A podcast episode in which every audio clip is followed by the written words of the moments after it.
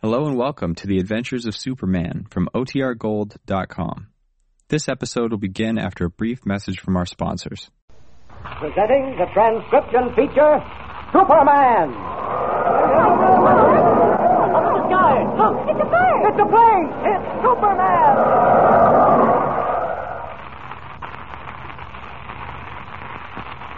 And now, Superman, champion of the weak and the oppressed, who came to Earth from the planet Krypton with physical powers far beyond those of mortal men, and who fights a never-ending battle against crime and injustice, disguised as Clark Kent, mild-mannered reporter for a large metropolitan newspaper.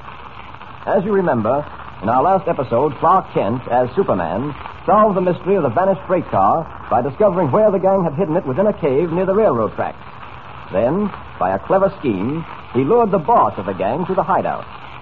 In the meantime, another train carrying $2 million in gold, on which Jimmy Olsen was riding, is approaching Rainbow Bridge, which will be blown up as the train passes over it so that the boss can hijack its valuable cargo. Superman knows this and believes he has plenty of time to avert the disaster. But he does not know that the train left an hour earlier, and even now is only a few minutes from Rainbow Bridge. As our story opens, we find Superman in the cave with the desperados, waiting for the arrival of the boss, whom none of them has ever seen. The, the suspense is getting me. Yeah, you're right. I've never laid eyes on the boss. And when I do, it, it's going to be a shock. Yes. No one has ever seen the boss, eh? No, no. Well, we'll soon. There he is now. Oh, gosh, I'm nervous. Is that the signal? Yeah. Good. Now to see who the boss really is. Bill, open that door. I said open it. Okay. Well, Bill, here I am. What's wrong? What happened? I don't stand there with your mouth open. Are you the boss? Well, you're Reginald Van Doren. You're the president of Metropolis National Bank. Now, Ah, listen to me, you men. I kept my identity a secret for a long time. Pretty clever robbing your own Hmm. Listen bank. to me, I said. You've all had an easy time of it working for me. You've had little to do, and the pay has been good. If one of you ever breathes a word of this, if you ever give me away. Who's done that, Van Doren? What are you talking about? That guy in the masquerade costume standing over there to the side has heard every word you said. That's right, Mr. Van Doren. What? Who is this man? Why is he dressed like that? What's he doing here? Listen, boss, whoever he is, take it easy. The ten of us hopped on him and he beat the pants off us. Even bullets don't hurt him. He's the guy that made a trick into coming here. Tricked me into. Bill, you mean to say nothing is wrong? That this has all been a trick to lure me here? Well, you, you see, we was all waiting around I'll here for answer the- that. for the- Yes, Van Doren, it was a trick. Nothing more than that. I had to make your men pretend something had happened to the five million dollars in that freight car to make you come here and reveal your identity. Well, as they say in detective stories, the game is up. There's something familiar about you. I'm hanged if I know what it is. Who are you, anyway? That doesn't matter. What does matter is putting you and this gang of yours behind bars where you belong. After that, I'll see that the five million dollars is restored to the depositors of your bank. Oh, you will. You'll think you... Wait a minute. I haven't time to argue with you now. It's almost six o'clock. There's a train leaving Larimer in ten minutes carrying another two million in gold. Well, what of it? And I understand you plan to blow up Rainbow Bridge when that train passes over it. How can I blow up the bridge if my men and I are here? You can't fool me that way, Van Doren. I happen to know how you've arranged it. When the locomotive reaches the other side of that bridge, it will trip a lever, which will then explode the dynamite you've planted under the bridge. Very well. You know how it'll be done. But you won't save the train. What do you mean? Just this. Put that gun away, boss. Won't do you no good against this guy. We even tried pellet guns on him. I'm not going to use it on him. Hey, what are you talking about, boss? That corner over there. There are about ten boxes of dynamite piled on top of each other.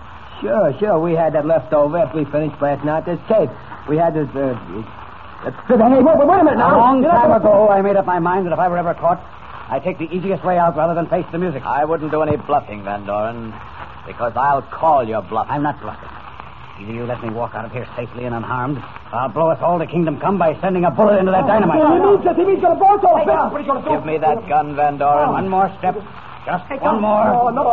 All right. You're up for it. Did you see what happened? Holy mackerel, did you see that? Well, all I see was a, a streak, uh, and then that guy was standing there in front of the dynamite casing. Yes. And here, Van Doren, is the bullet you just fired. That guy is now. He's Superman. You've gone very white, Van Doren. You're trembling. Perhaps you realize now there is nothing you can do to help yourself. Drop your gun, Van Doren, and give up quietly. And now, gentlemen, I'm going to leave you, but don't try to follow me. I'm going to barricade the entrance to this cave so you won't get out. But you can't leave us in here. We'll starve to death. Oh, you won't be here that long. It shouldn't take more than an hour or two for the police to arrive. Leaving the cave, Superman blocks up the entrance to it and then speeds to Larimer, there to meet Jimmy Olsen and warn the railroad authorities that Rainbow Bridge will be blown up the minute a train passes over it. He arrives at Larimer and, in the guise of Clark Kent, enters the station master's office. Oh, yes, sir. Hey, uh, two from Metropolis? That's right. Yes, sir. Here you are. Thank you. Oh, what can I do for you, sir? what track does the 6 o'clock train from Metropolis leave on? 6 Uh, o'clock train from Metropolis? Yes. Oh, I guess you don't know. The schedule's been changed, sir. What? yes, sir. 6 o'clock train now leaves an hour earlier at 5. Wait, now, let me get this straight. The train I expected to leave here a few minutes from now left nearly an hour ago. Is that right? that's right, sir. There'll be another train from Metropolis in just about. Never mind. I've got to get out of here. Well, I wonder what he's so upset about. After all, just because you missed I'd only known. There I was back at that cave wasting time with Van Doren. Have I time, I wonder? Can I reach that bridge before the train does? Well, Oh, this is another job for Superman. Up, up, and away!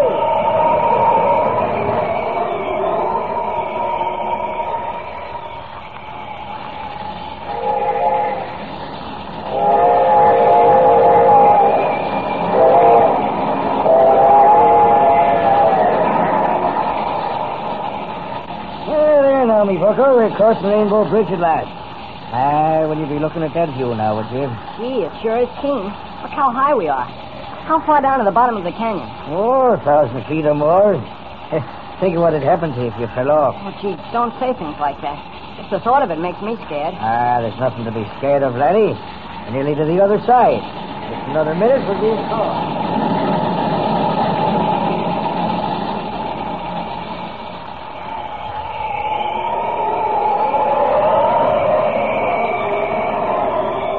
There's the train ahead. He's practically across. When the locomotive reaches the other side, the bridge supports at that end will be blown up. I've got to stop them before they reach it. Faster, faster. I may make it by a split second. It's just possible I can. Oh, too late. There's the explosion. The bridge is collapsing. Only one thing to do. I've got to hold up that bridge until the train passes over it. Down. There, got it. Ah. Those timbers creak, but I made it. Just in time.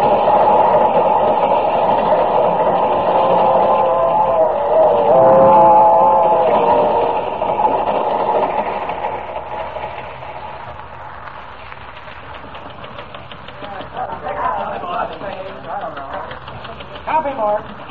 Gosh, Mr. White, it, it was terrific. We heard this explosion, and the bridge started to sway back and forth. Boy, I thought we were going over sure. Then suddenly the bridge stopped swaying, so you could feel it was kind of ripping. All right, all right, Jimmy. If you've told me once, you've told me a dozen times. yeah, but you won't believe me about Of Superman. course, I don't believe you. I tell you, I saw him. When we got the whole train safe on the other side, we got out. Then we saw the bridge start to fall. And I saw this man in a red cape and everything fly down into the valley. Nonsense, sheer nonsense. You imagined it. Well, then, how do you account for those men? The men who were waiting in the valley to get the gold when the train crashed. How do you account for them being captured? When the police got there, they were all tied up inside the truck. They said they'd been captured by a guy wearing a red They cape. imagined it too. Oh, some imagination. How about Mr. Van Doren and the gang inside the cave? They said. I tell you, I'll not believe in such foolishness. Superman. Ah, super nonsense. Hi, Chief. Hello, Jimmy. Well, Kent, a fine time for you to show up. Oh, yes, Mr. Ken. What happened to you? Why didn't you meet the train at Larimer? Well, What's I- the idea of letting this youngster make the trip alone? Oh, Chief, We'd it have had a fine story out of that bridge blowing up Kent if we'd had a reporter on the job. Oh, wait a minute, Mr. White. What was wrong with my Oh, story? wait a minute, everybody. I missed the plane, Chief, but I got another one out right away. Gosh, as it happened, the train schedule was changed. Yeah, That's right, Mr. White. We left an hour early. Yeah, you two can cook up more alibis. You come into my office, four of you. Well, that's where we get it, Mr. Ken. Yep, looks that way, Jimmy. Another bowling out. Well, we've taken the others. I guess we can take this one. All right. Come in here. Now sit down, both of you. All right. Now then, let's get one thing straight. From now on, there's going to be no more. No more. Gosh, Mr. White, what's wrong? What are you staring at at your desk? This. This pile of stones on my blather. Oh, I noticed those the minute I came in. You're taking up geology or something? Look at those stones, Kent. Don't you see anything peculiar about them? Oh, yes. They've been sort of piled up into a queer kind of formation. Well, it's as if someone had spent some time arranging them. Someone did. That pile of stones is an Indian symbol, a warning of impending death. Jiminy. You sure that's the Indian sign of death? Positive. Oh, someone's playing a joke on you. Besides, what do you know about Indians? Hmm. More than you think. Hey, I must have a drink of water. Jimmy, hand me that water pitcher. Sure, Mr. White, I'll get it. Oh, Holy mackerel. Did you see that? The water pitcher. It shattered into a million pieces just as you reached for it. What could have done that? The thing that did it is lying on the floor. Pick it up, Jimmy. Jeepers. Look what it is. Ken, do you. do You see what that is? Oh, yes, Mr. White. It's an arrow. What is the meaning of these strange occurrences in Editor White's office? Who placed the Indian warning of death on Editor White's desk? Who shot the arrow that shattered the water pitcher? What new adventure awaits our friends? Be sure to hear the next episode of our story with Superman.